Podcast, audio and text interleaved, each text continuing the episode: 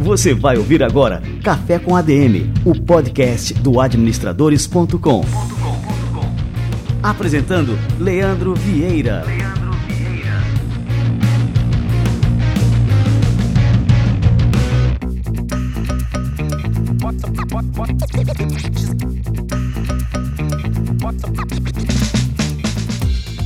Fala galera, está começando mais um Café com a DM, a sua dose de cafeína nos negócios, e este é o nosso episódio número 203. E hoje o nosso bate-papo é sobre os bancos digitais e a revolução dos serviços financeiros. Você já se sentiu um pouco perdido com tanta novidade nessa área? Pois é, esse é um setor que não para de evoluir e hoje você vai saber tudo o que está rolando, o que vai rolar e como isso vai impactar na sua vida e nos seus negócios. E o melhor de tudo, quem fica por dentro antes tira muito mais proveito e cria muito mais oportunidades. Daqui a pouquinho eu vou conversar com Bruno Diniz, um dos maiores especialistas brasileiros quando o assunto é fintech. Fica ligado, daqui a pouquinho o Bruno chega por aqui.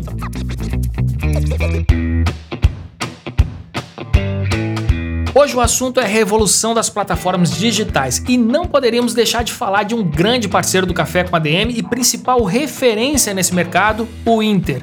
Esqueça a grande quantidade de apps instalados no seu celular. O Inter tem tudo que você precisa e muito mais em apenas um aplicativo que você pode acessar de onde quiser. Dá para fazer pagamentos, transferências gratuitas para todos os bancos, comprar no shopping e receber cashback de suas compras e até dos seus investimentos, além de sacar dinheiro em espécie nos caixas 24 horas. Com o aplicativo do Inter, você também pode investir nos produtos financeiros mais adequados ao seu perfil, desde tesouro direto até na bolsa de valores, sem agentes intermediários. O Inter dá completa autonomia para que você fique no controle do seu dinheiro. Baixe agora o app do Inter e faça sua conta digital completamente gratuita, sem taxas ocultas e sem letras pequenas no contrato. Não é apenas um banco, é uma plataforma de serviços na palma da sua mão. E o melhor, tudo isso com agilidade e transparência.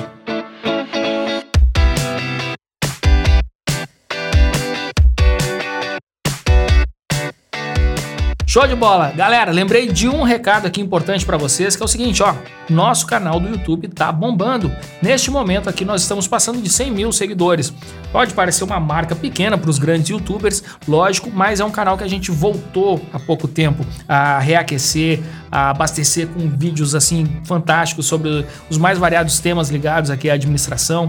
Tem entrevistas, tem shots do Café com a DM. Olha só que bacana. Então, as entrevistas que você escuta aqui no podcast, você pode ver trechos lá no nosso canal do YouTube. Então não perca tempo. Acesse aí youtube.com/barra administradores, bota para seguir, ativar notificações, manda um recadinho para mim lá dizendo que você ouviu o Café com a DM e tá seguindo porque eu fiz esse convite por aqui, beleza? Vamos lá, dando sequência por aqui, tenho mais um recadinho para vocês.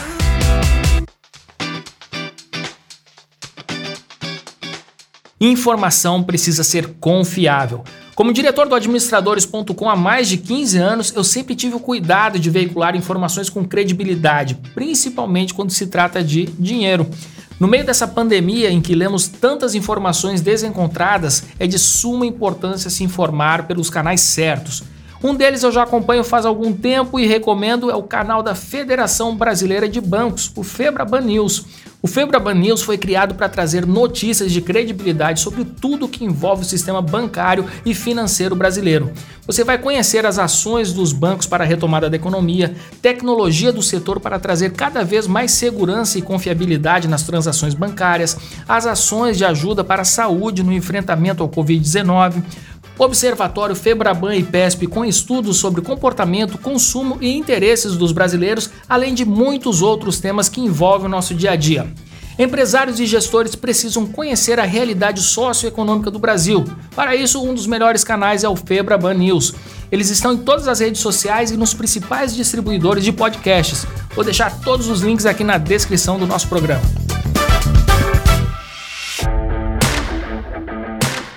Olha só, galera, eu não sei se eu já passei essa dica aqui para vocês, mas em todo caso vale a pena reforçar.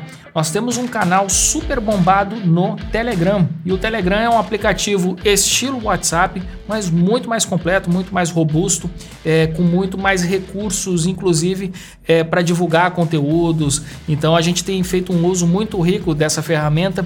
É, a gente divulga por lá livros, a gente divulga por lá é, conteúdos nossos aqui do Administradores, aulas gratuitas, muita coisa boa para quem curte realmente a área de gestão empresarial. Para fazer parte é totalmente de graça, lógico, basta entrar em telegram.administradores.com.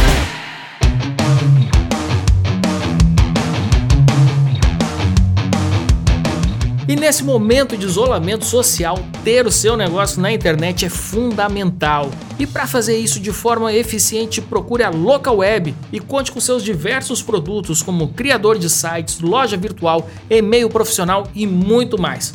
Local Web é a Big Tech para todo mundo. Os produtos são fáceis de utilizar e por um preço totalmente acessível. Olha só esses exemplos. Você pode ter o e-mail profissional da sua empresa a partir de R$ 26,30 por mês, e-mail marketing a partir de R$ 33,16 por mês e criar sua loja virtual a partir de R$ 29,90 por mês. Ter uma boa presença digital está ao alcance de qualquer negócio hoje em dia com a Local Web. Acesse o site localweb.com.br locaweb.com.br e entenda como você pode ter muito mais do que uma hospedagem de site com a Local Web.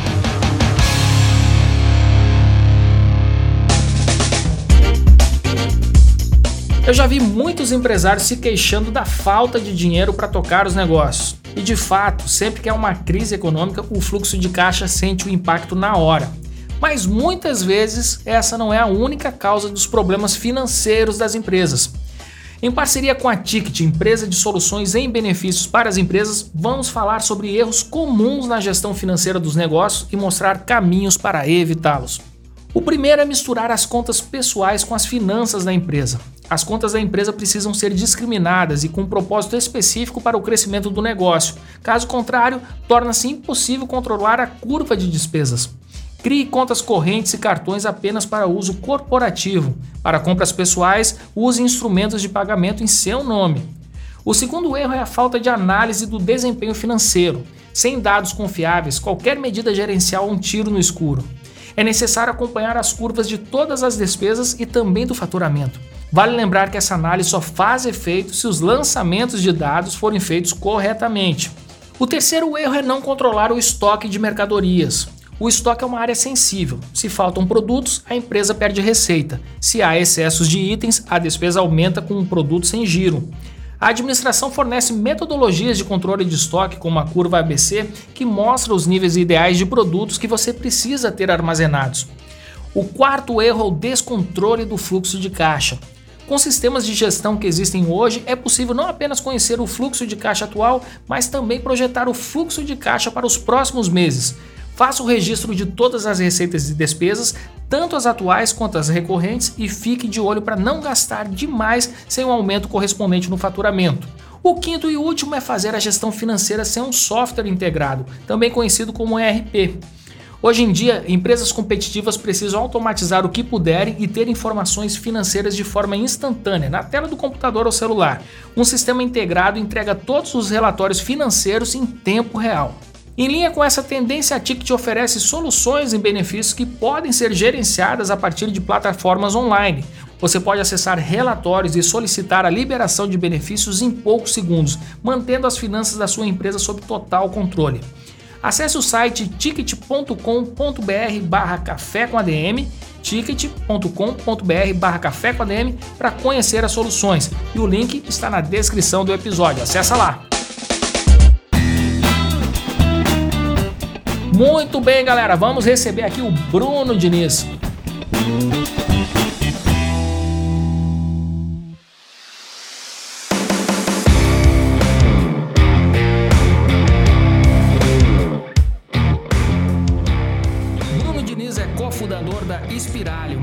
Consultoria focada em inovação para o mercado financeiro e é diretor da América do Sul na F-Data, uma organização global sediada no Reino Unido focada em Open Banking. Bruno também ensina fintech e novas soluções financeiras na FGV e no curso de MBA da USP. Em janeiro desse ano, o Bruno lançou o livro O Fenômeno Fintech pela editora Alta Books, obra best-seller na categoria Economia Internacional na Amazon Brasil. Bruno Diniz, que honra recebê-lo por aqui. Seja muito bem-vindo ao Café com a DM. Fala, Leandro, tudo bem? Um prazer estar por aqui com vocês. Espero que vocês gostem do papo aí, pessoal. Sem dúvida. Ô, Bruno, e eu queria começar logo aqui. É conceituando a coisa, né? Bancos digitais. Eu queria que você me desse um panorama do que anda acontecendo, né? No, no Brasil agora tá uma onda de bancos digitais. O que, que vem a ser isso? Muita gente não sabe ainda. Tem muitos ouvintes do, do Café com a DM que são daquele estilo mais conservador, então eles têm medo, não sabem do que, que se trata, não sabem se é seguro. Conta um pouquinho pra gente aí, o que, que vem a ser um banco digital, né? E quais são as facilidades de uma conta digital.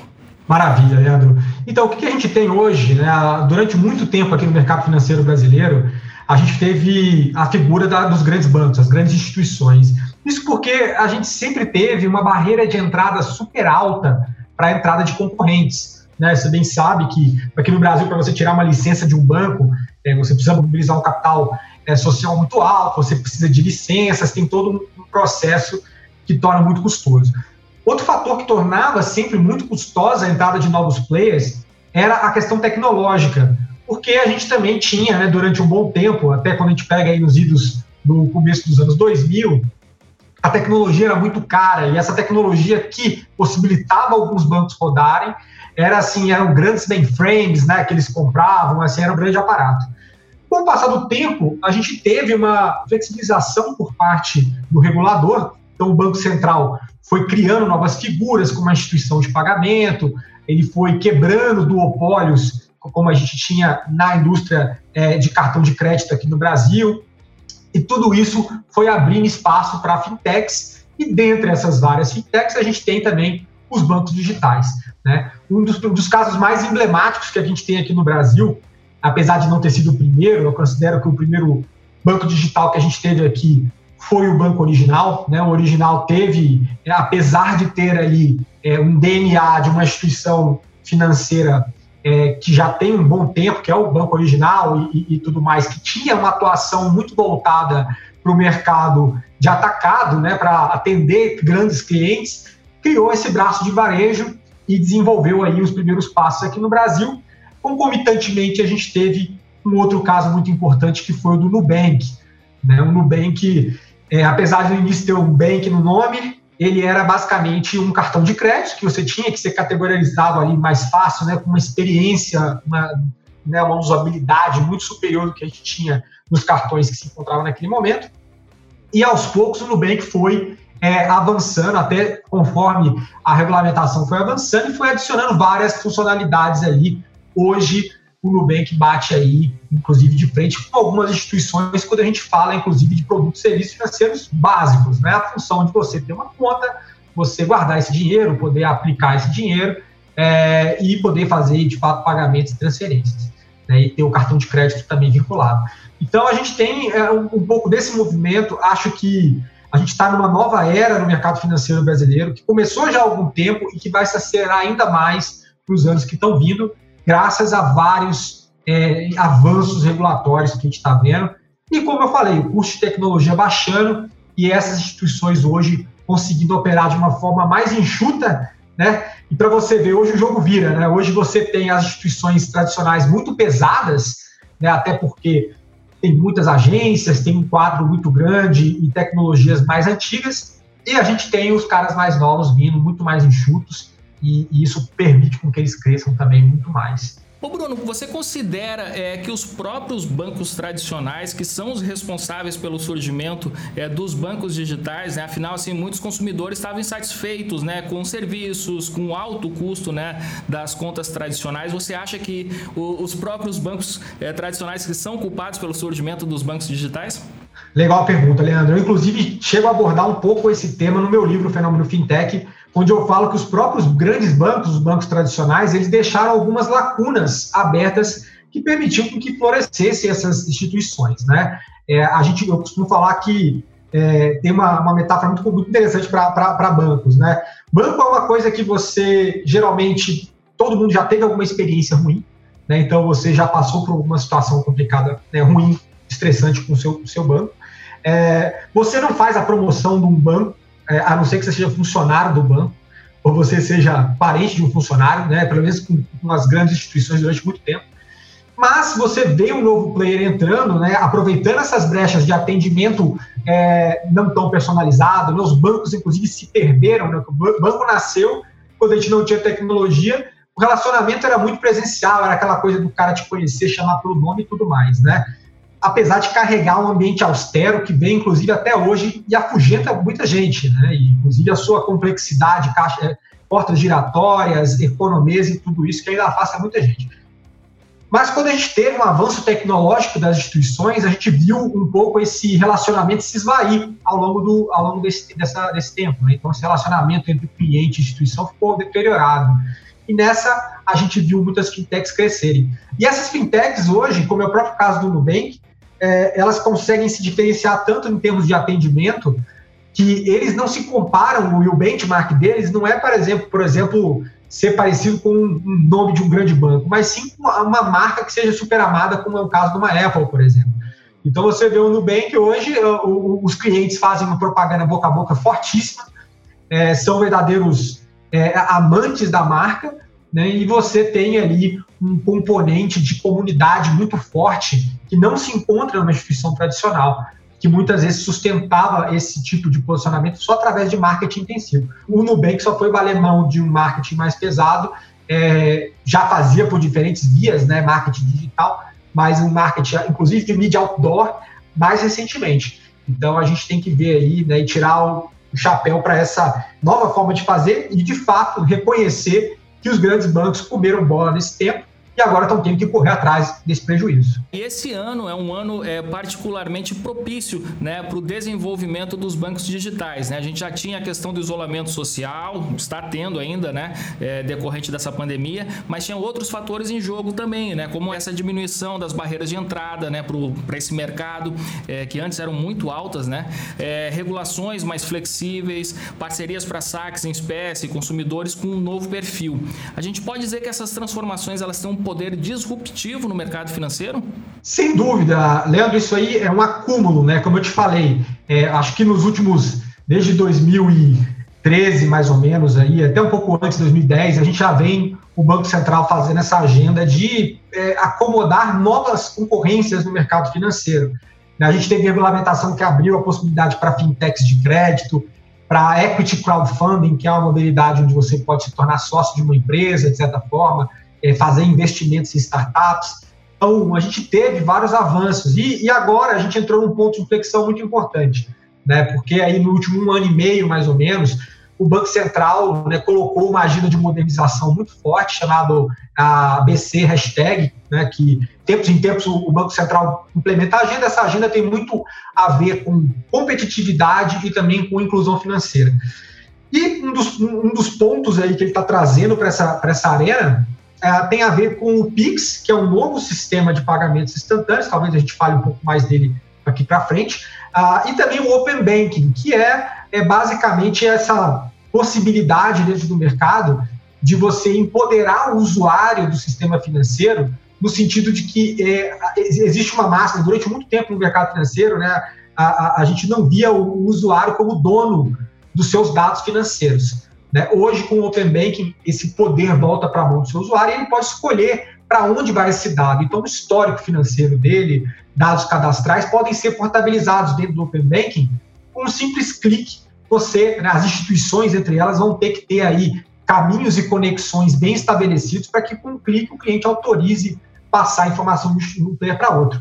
Isso agiliza muito, porque durante até a questão de uma, um, uma fintech ou um banco digital novo é, conhecer, saber quem é o Leandro, conhecer qual o seu potencial como cliente, né, qual, como eu consigo customizar um produto para você, isso levava tempo. Agora a gente faz isso mais rápido, então isso abre muitos caminhos em termos de experiências novas que a gente pode trazer, é, é, maior competitividade, custos mais baixos. Então, toda uma agenda, Leandro, né, como eu te disse, há um ano e meio, marcada para acontecer em 2020, de implementação do Open Banking e do Pix. E esse também é um ano de pandemia. Gente, eu, particularmente, achei que o Banco Central até poderia atrasar toda essa agenda, mas não atrasou. Está seguindo a risca, tanto que a gente já tem um Pix, de certa forma, funcionando em novembro, e a gente tem o Open Banking que já começou a ser implementado, vai ter quatro fases, e termina em outubro do ano que vem, é, mas assim, a revolução já começou. É, essa é mais uma cereja do bolo aí de todo o movimento que vem acontecendo no sentido de tornar esse mercado cada vez mais aberto, múltiplo, plural e melhor para o consumidor final.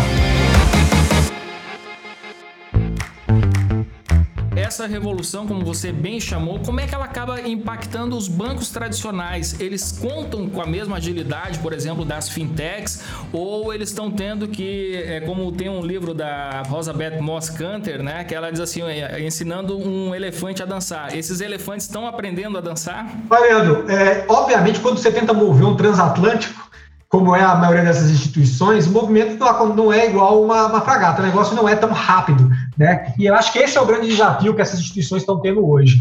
Né? Acho que tem muito se discute de inovação corporativa e muitas alianças estão sendo trabalhadas por essas grandes instituições. Para você ter uma ideia, Leandro, lá no, no mercado norte-americano em 2018, é, na verdade no mercado global, tá? É, 33% do investimento em fintechs que aconteceram é, no mercado global vieram do que a gente chama de fundo de, de corporate venture capital. O que, que, é isso? São fundos que as instituições criam, é, no caso bancos, né, e, e empresas do mercado financeiro, é, criam para poder fazer investimentos em startups. Então, um terço do valor em 2018 veio desses players e vem subindo. Por quê? Porque eles estão virando a chave, né? Eles entendem que tem muita coisa que eles não vão conseguir desenvolver dentro de casa, em termos de inovação.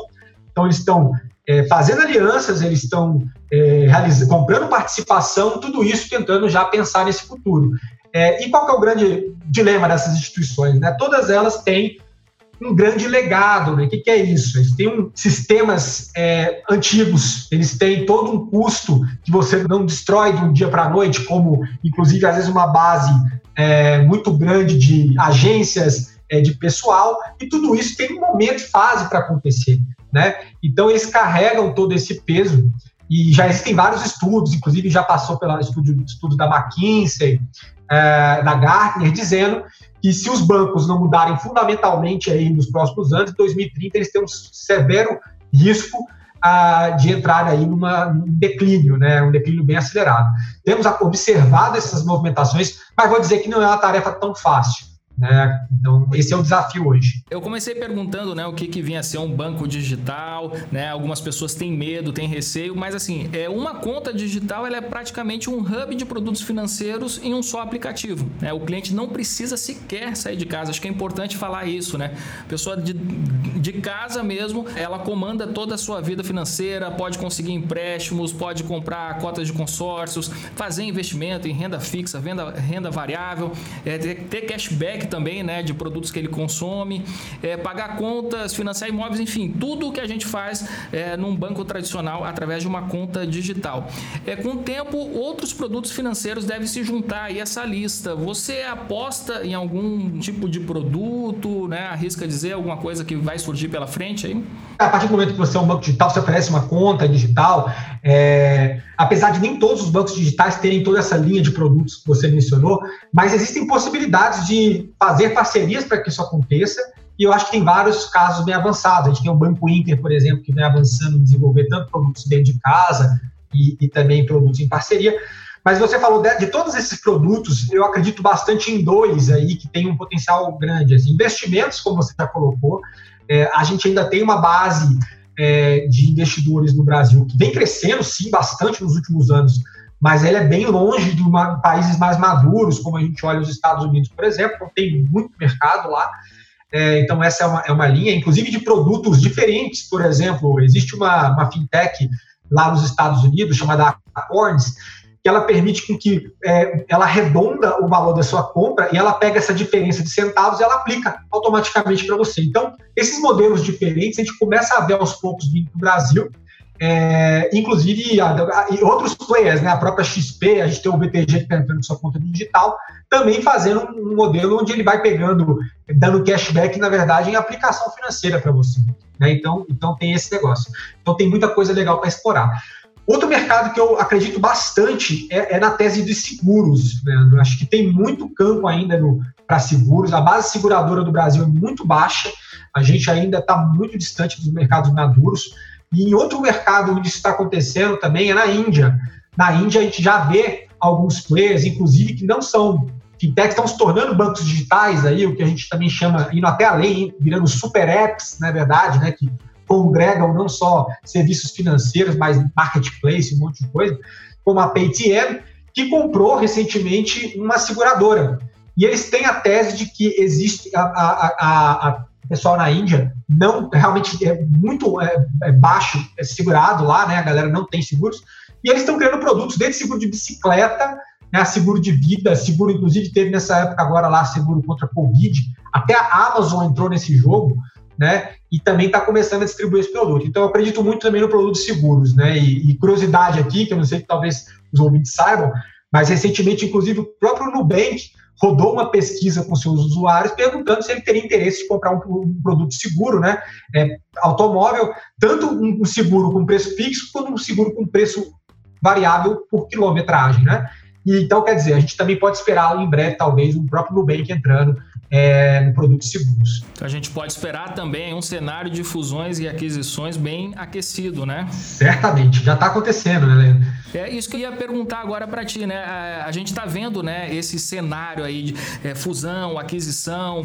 É, a gente teve recentemente a Estônia, a Lynx que se uniram, o Nubank que adquiriu agora, acho que foi na semana passada, 10 dias atrás aí que a gente recebeu essa notícia, adquiriu a Isinvest e são sempre transações bilionárias. É, você acha que existe uma tendência desse mercado, né, de bancos digitais se tornar menos pulverizado e se concentrar mais nas mãos de poucos players? Porque a gente também vê é, os bancos tradicionais tendo aí o seu braço digital. A gente tem, por exemplo, o Banco IT, né, que é o braço digital do Itaú. É, enfim, agora não me recordo do, do, dos outros bancos, mas cada um tem ali também o seu, a sua versão digital.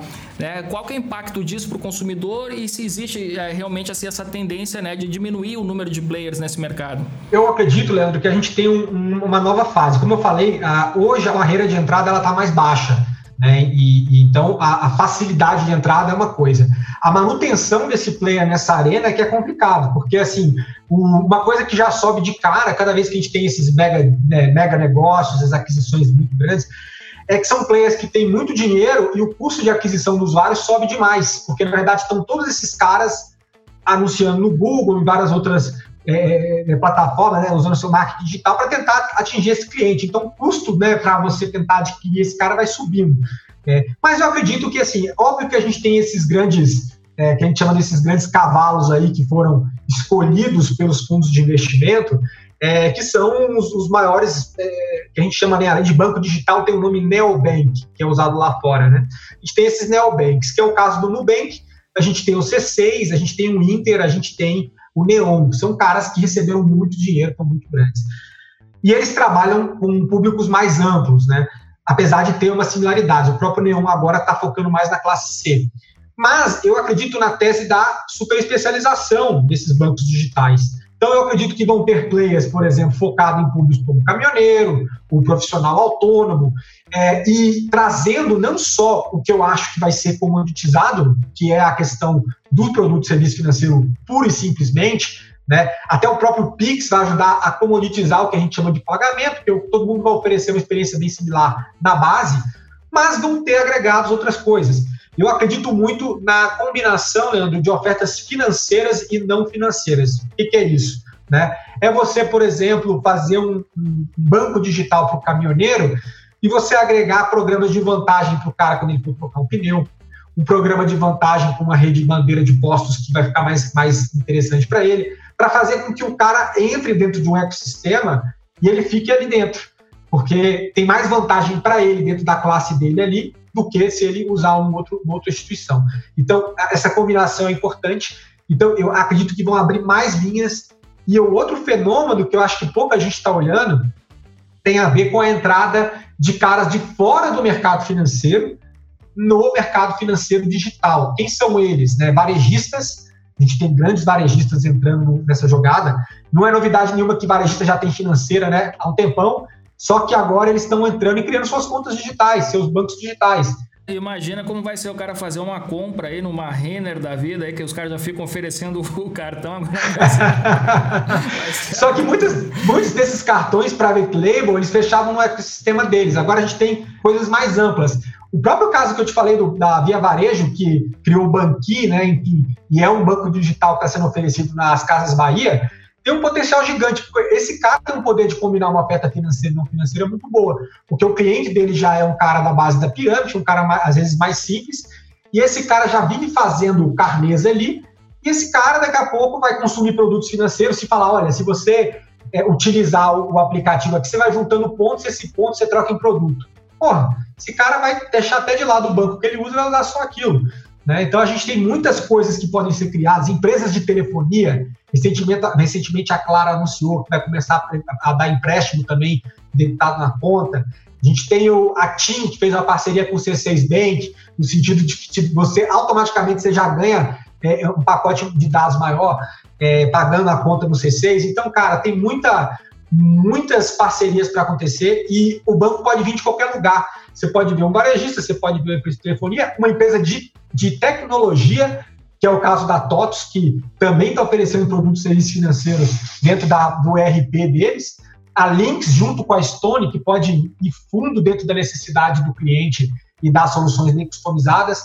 Então a gente está numa era muito mais ampla, tá? Assim, eu acredito mais em pulverização do que em outra coisa. É, e tem também o caso, por exemplo, assim, do Mercado Livre, que tem ali o Mercado Pago. Não chega a ser um, um banco, mas é praticamente isso, né?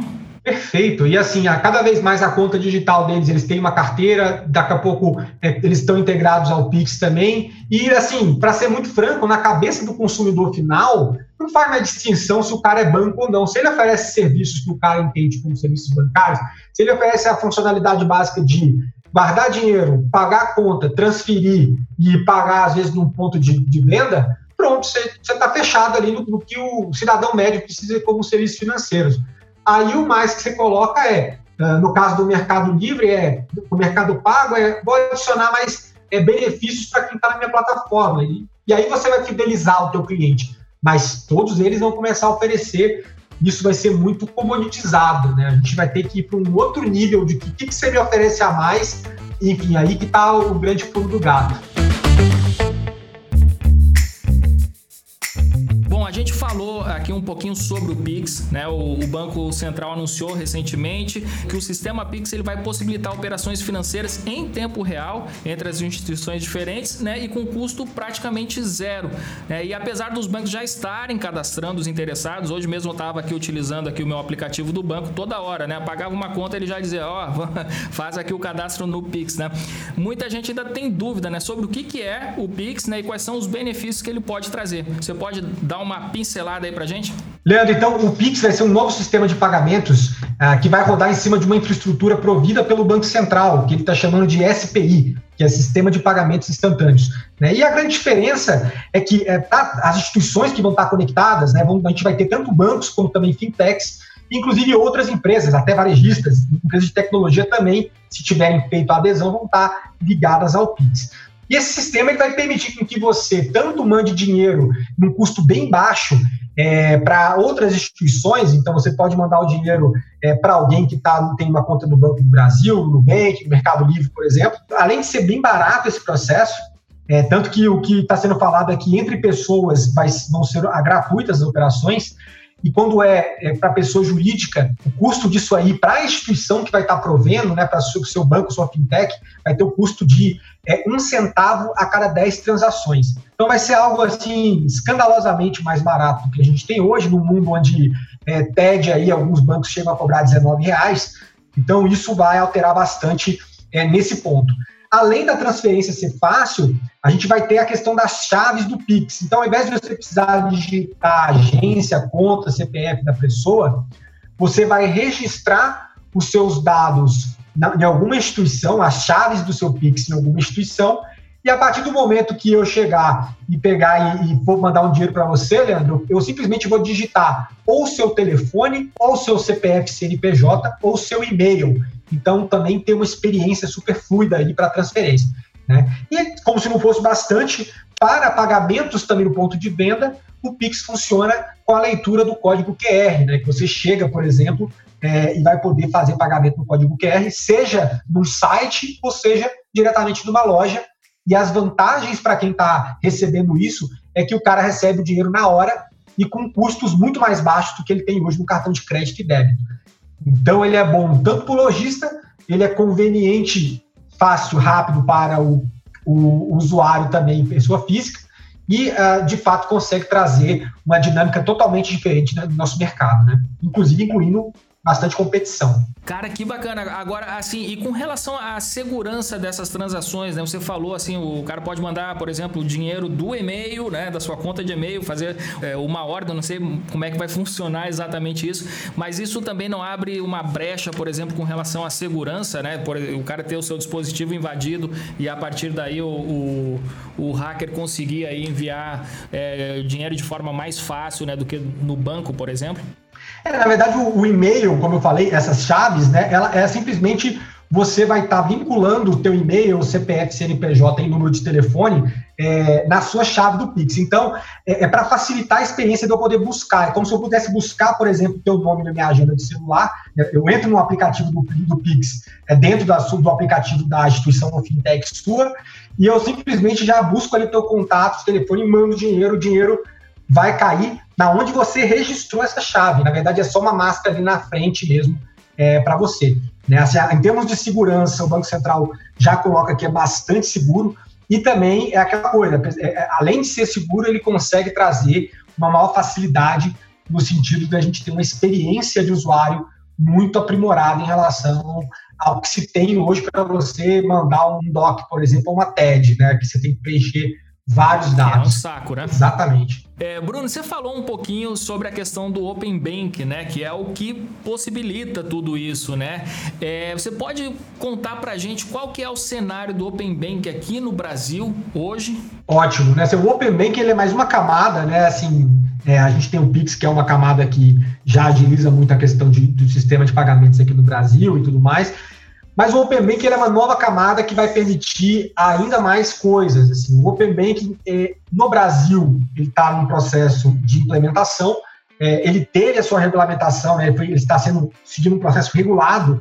E em alguns países não existe isso. Assim, em Singapura, por exemplo, o mercado é que conduz a, a, a adoção aí das instituições no, no, no Open Banking. Aqui é obrigado, né? E é até importante, porque um país igual o Brasil é, que tem uma, uma concentração aí em cima dos grandes players, tem que ter um movimento vindo do regulador para abrir o mercado é, e poder é, deixar esses dados do consumidor poderem fluir aí do, do grande para o pequeno e vice-versa. Né? Então a gente tem, né, com o Open Bank, como eu te falei, uma possibilidade. Né, eu acho que o, o uso de caso mais simples é você é cliente de um banco e de repente vem uma fintech e fala para você, olha, posso te oferecer uma, uma condições especiais e customizadas uh, de empréstimo, é, mas para isso eu preciso que você me, me dê o consentimento para eu acessar o seu histórico que está numa instituição XYZ, para poder eu conseguir é, é, te voltar com essa oferta. E com um clique você faz isso, o, o bancão, o, o, outro player não pode se opor a fazer esse movimento, né? Inclusive a gente tem uma lei geral de proteção de dados é, que também dá mais estofo a todo esse movimento. E aí você faz isso e você consegue cada vez ter mais ofertas, né? Além disso, você pode ter experiências diferenciadas, né? Você pode aí acessar é, fintechs que, com base nesses seus dados, possam te oferecer experiências que realmente façam sentido para você. Então, é, é, uma nova camada. É, ele vai, o Open Banking aqui no Brasil ele vai contar com quatro fases de implementação a, até a gente sair apenas de produtos bancários. Na última fase, a gente vai ter, inclusive, produtos de investimento, é, produtos de seguro, câmbio, tudo isso vai ter, vai ter uma, uma maior flexibilidade é, baseada na utilização desses dados é, do cliente e também uma abertura maior dos dados do produto, dos serviços de quem provê esse tipo de solução. Né? Então, é, uma, é mais uma revolução que a gente está esperando vir no mercado é, e que vai estar tá aí no ar em sua completude previsto aí para outubro de 2021.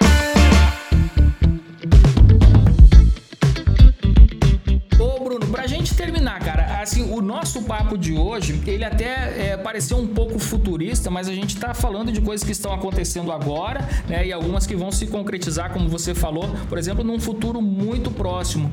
Mas, é, cara, como tu é um, um grande expert aí no assunto, e com relação ao futuro, é, você pode fazer algumas previsões aqui pra gente com, com relação a, ao mercado de fintechs, a essa questão dos bancos digitais, da digitalização do dinheiro? Você acha que vai chegar num ponto que a gente vai é, não precisar mais, por exemplo, do dinheiro é, em papel e moeda?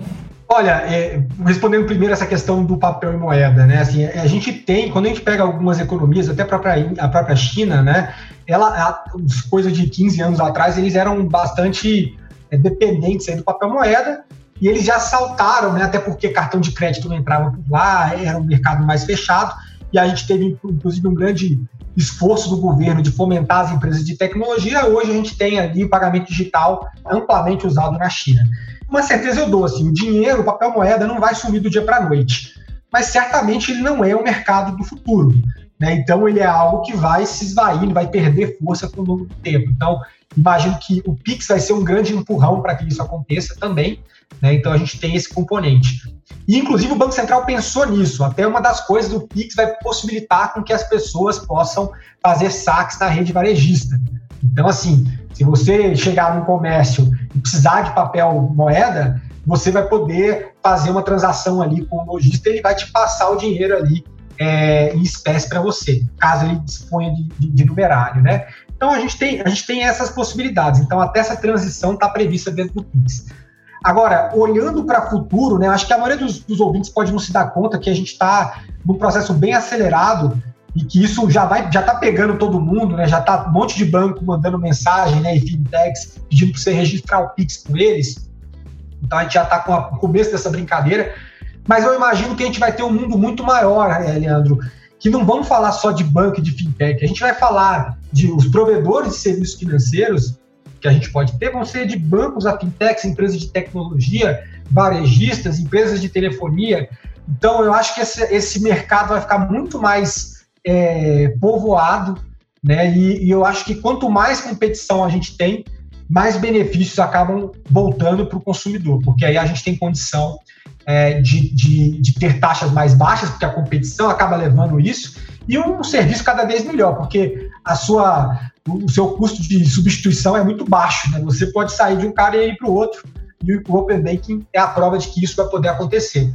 Então a gente tem todos esses componentes aí, onde o maior beneficiário de fato somos todos nós, consumidores de produtos e serviços financeiros aqui no país. Show de bola, Bruno Diniz. Cara, que aula que você deu aqui pra gente hoje aqui, Bruno. Você nos atualizou sobre um assunto extremamente importante, né, para todo empreendedor, todo administrador, todo mundo, né? Todo mundo precisa estar por dentro disso, né? E foi, eu aprendi demais aqui contigo hoje, cara. Muito obrigado mesmo, viu, Bruno?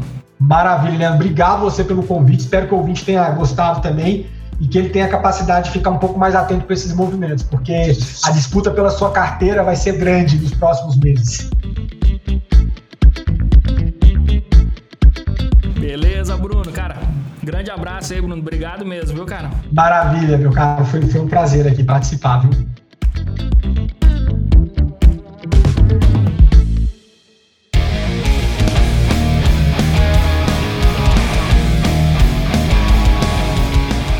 Cara, que bate-papo fantástico esse hoje aqui com Bruno Diniz, cafeína pura.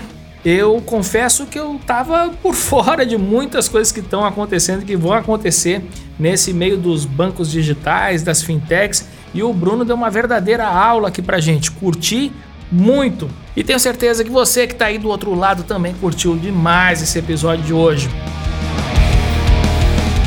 E o programa de hoje foi oferecido pelo Inter, o mais completo banco digital do Brasil. Se você precisa de uma conta corrente 100% gratuita e com acesso a outros serviços financeiros como investimentos, seguros, consórcios, cartão de crédito, TED gratuito e até cashback nas compras, o Inter é a solução para você. Muito bem, galera. Este foi o nosso episódio de número 203. Na semana que vem a gente volta com mais cafeína para vocês. Combinados então? Então até a próxima semana em mais um episódio do Café com a DM, a sua dose de cafeína nos negócios. Até lá.